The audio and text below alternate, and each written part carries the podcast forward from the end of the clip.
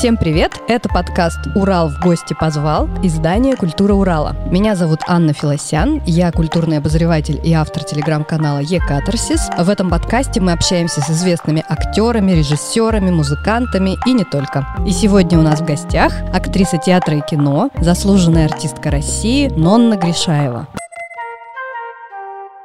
Здравствуйте, Нонна, очень рада вас приветствовать. Здравствуйте. Только что вы представили литературно-музыкальную программу «Мэри Поппинс». По-моему, дети были просто в восторге, они не могли оторвать глаз. И вообще вы так читаете с таким задором, с такой эмоцией. Сегодняшняя тема у нас — это учителя и наставники. И вот Мэри Поппинс, наверное, можно сказать, что такой идеальный наставник, вариант наставника, да? То есть, с одной стороны, она такая строгая, застегнутая на все пуговицы, такая чопорная британка, а с другой стороны, стороны, она вот готова подмечать что-то удивительное в окружающем мире и дарить вот это чувство волшебства детям и всегда быть на стороне ребенка, да? И вот бесконечная доброта какая-то такая внутренняя ей присуща. Вот какими были наставники и учителя в вашей жизни? На самом деле очень э, дорогая моему сердцу история, раз уж мы начали об этом, да.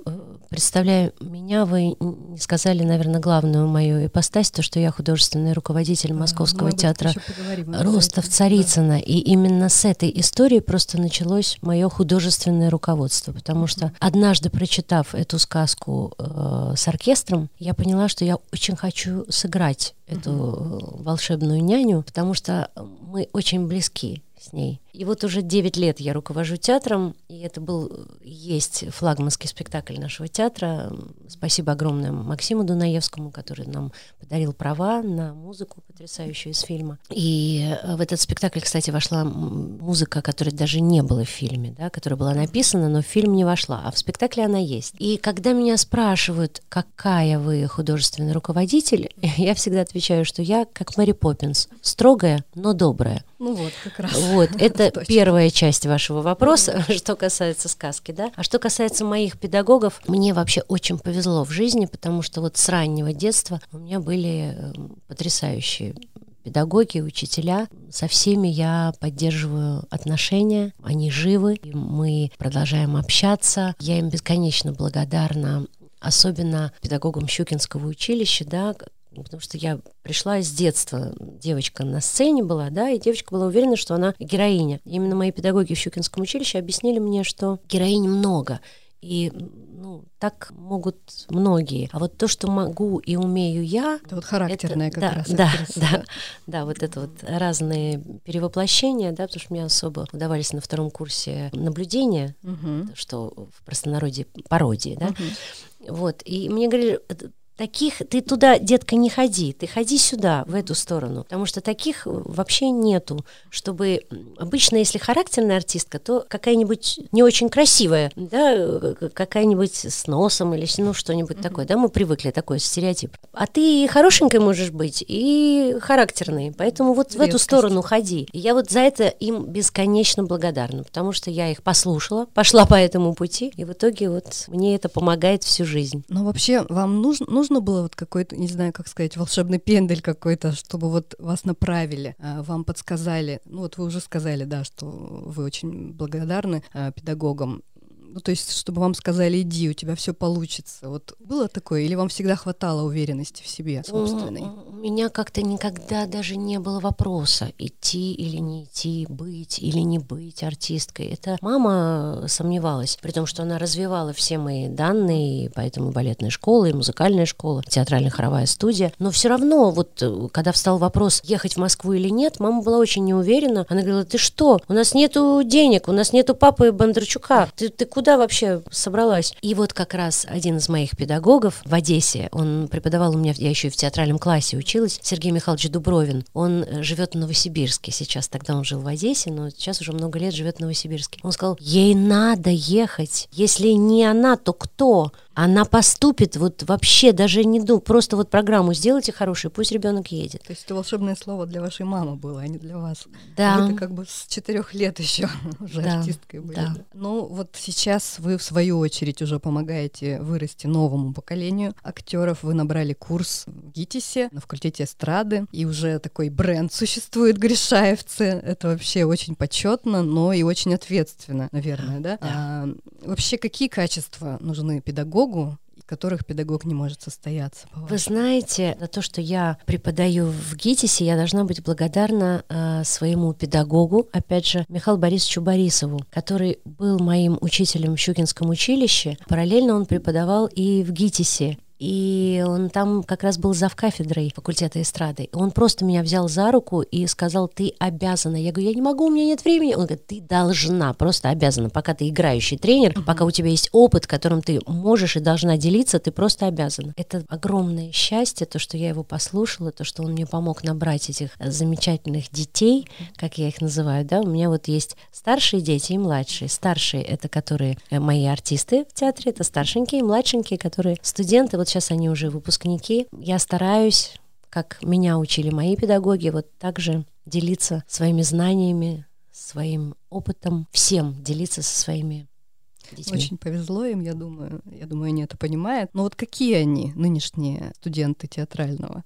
Чем вообще они отличаются от того времени, когда вы учились? Вы знаете, главное отличие — наличие гаджетов. Это мешает или помогает? Э, очень. Это очень мешает всегда и везде, и в театре, и э, в учебе, по жизни. Вы, наверное, много раз замечали, да, когда вы приходите в кафе или в ресторан, сидят пара напротив друг друга, и каждый в своем гаджете. А слово какое? Чувствуете? Гаджет. Ты гад. Понимаете? Поэтому мы были гораздо более общительные. Мы росли во дворах, нас э, отпускали гулять, и никто не боялся, что что-то страшное произойдет. Да, вот я с пяти лет гуляю одна, гуляла одна во дворе в детстве. Сейчас даже в, в страшном сне мы не можем себе представить, что мы ребенка можем отпустить в пять лет гулять одного во двор. Вот так изменились времена. Приходилось вам выходить на сцену со своими студентами? Ощущаете вы их в этом случае полноценными партнерами? Или все-таки есть какая-то дистанция? Или вы больше за них переживаете и опекаете, как за учеников? А, они уже выходят э, на сцену в э, Московском Сами? театре Роста, в котором я э, руковожу. И да, есть у нас общий спектакль «Питер Пен». Это, кстати, была моя первая роль, когда я в 10 лет вышла на сцену. Я играла Венди, да. И сейчас я играю в а. Питер Пенне. И маму, и взрослую Венди. Угу. Да. У нас студенты уже в четырех спектаклях заняты. Конечно, я очень хочу, чтобы была такая возможность, как можно больше их взять э, к нам в театр, потому что я же не просто так учила, да? mm-hmm. я же учила их для нас. Я старалась передать свой опыт, сделать из них универсальных артистов, которые могут все, работать в любом жанре и петь, и танцевать. И, ну, вот. Где-то в каком-то интервью вы говорили синтетический артист. Да, да, да универсальный там. синтетический угу. артист, да, именно этот термин. Вот в профессии, э, вот вы играете в спектакле «Люся» Оля Гурченко.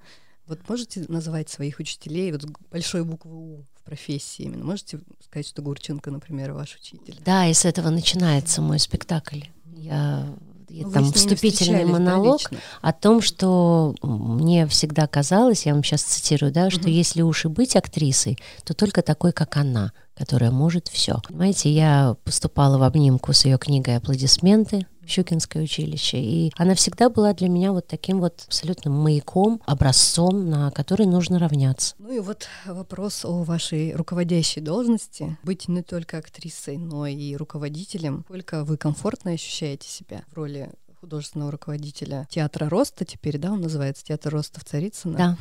да. Буквально в прошлом году, да, переименовали? Да, да, осенью. Вообще были ли колебания, когда вы принимали эту должность? Конечно, колебания были, потому что я никогда ничем не руководила, и мне было очень э, страшно, боязно. Но, знаете, я поняла одну простую вещь. Если ты ходишь в дом с любовью, если ты действительно делаешь что-то хорошее, то все, кто в этом доме живут, они в итоге все видят, понимают и принимают. И любовь происходит взаимное. А я пришла с добром, поэтому вот уже, уже сейчас мне не страшно, и это стал и мой дом. Душой относится, как к своему детищу, к своему да, да. Театру. Вообще, чему ваш театр учит зрителей? Каким Вы знаете, у меня, сейчас? Да. у меня вообще принцип. Я беру к постановке пьесы, произведения, да, которые обязательно чему-то учат. То есть я не люблю вот режиссерских изысков, да, я вот это... Нет, мне нужно, чтобы ребенок, пришедший в театр на спектакль, понимал, что это хорошо, а это плохо. Почему вот так делать нельзя, а вот так делать нужно. Чтобы что-то вынес, да, оттуда что-то осталось. Конечно, да, Конечно. Выйдя со спектакля, ребенок должен что-то понять. Тем не менее, о вас говорят все-таки как о реформаторе, и вы привнесли много положительного и нового в э, этот театр. Можете сказать, вот что, Ну, чего- что это, нового? Э, Я просто привнесла живой звук. Я Что заставила поют, всех да?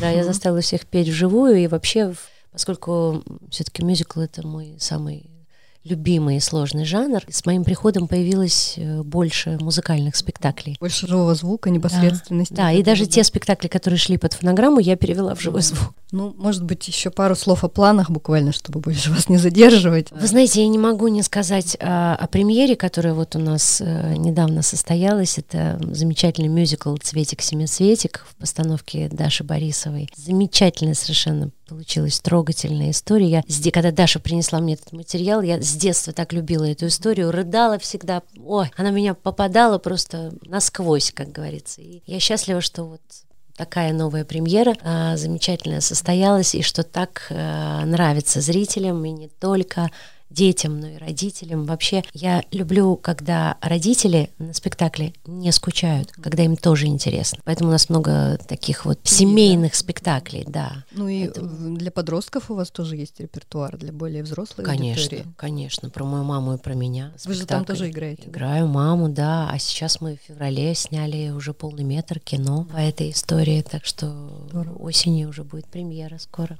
Спасибо вам большое. Ну, да. Очень было приятно с вами пообщаться. Спасибо. Желаю вам новых замечательных ролей, легкого выпуска с вашими ребятами, с гришаевцами. Ну и приезжайте к нам в Екатеринбург почаще. С удовольствием. Я очень люблю Екатеринбург, потому что когда-то имела отношение к колыбели русского рока. Мгм. Скажем, да, я лет 30 назад рекламировала наше радио. Да вы что? Да, да. И благодаря Вот это да. этому ролику рекламному мама Миши Козырева. Да. она же а, здесь жила, то есть ей звонили и говорили, дайте телефон этой девочки, мы ее без проб утверждаем в кино. И я потом снималась у вас в Екатеринбурге в фильме «Тайная сила», где играла мастера камнереза Настю. С ума сойти. Такая Вот у меня история с. Екатеринбургом. Спасибо, что дослушали до конца. Если вам понравилось, расскажите об этом друзьям и не забудьте поделиться ссылкой. Напоминаю, что эпизоды нашего подкаста доступны на всех платформах от Яндекс Музыки и соцсети ВКонтакте до Apple подкастов. Обязательно оставляйте свои комментарии, для нас это очень важно. С вами была Анна Филосян. До встречи в следующем выпуске.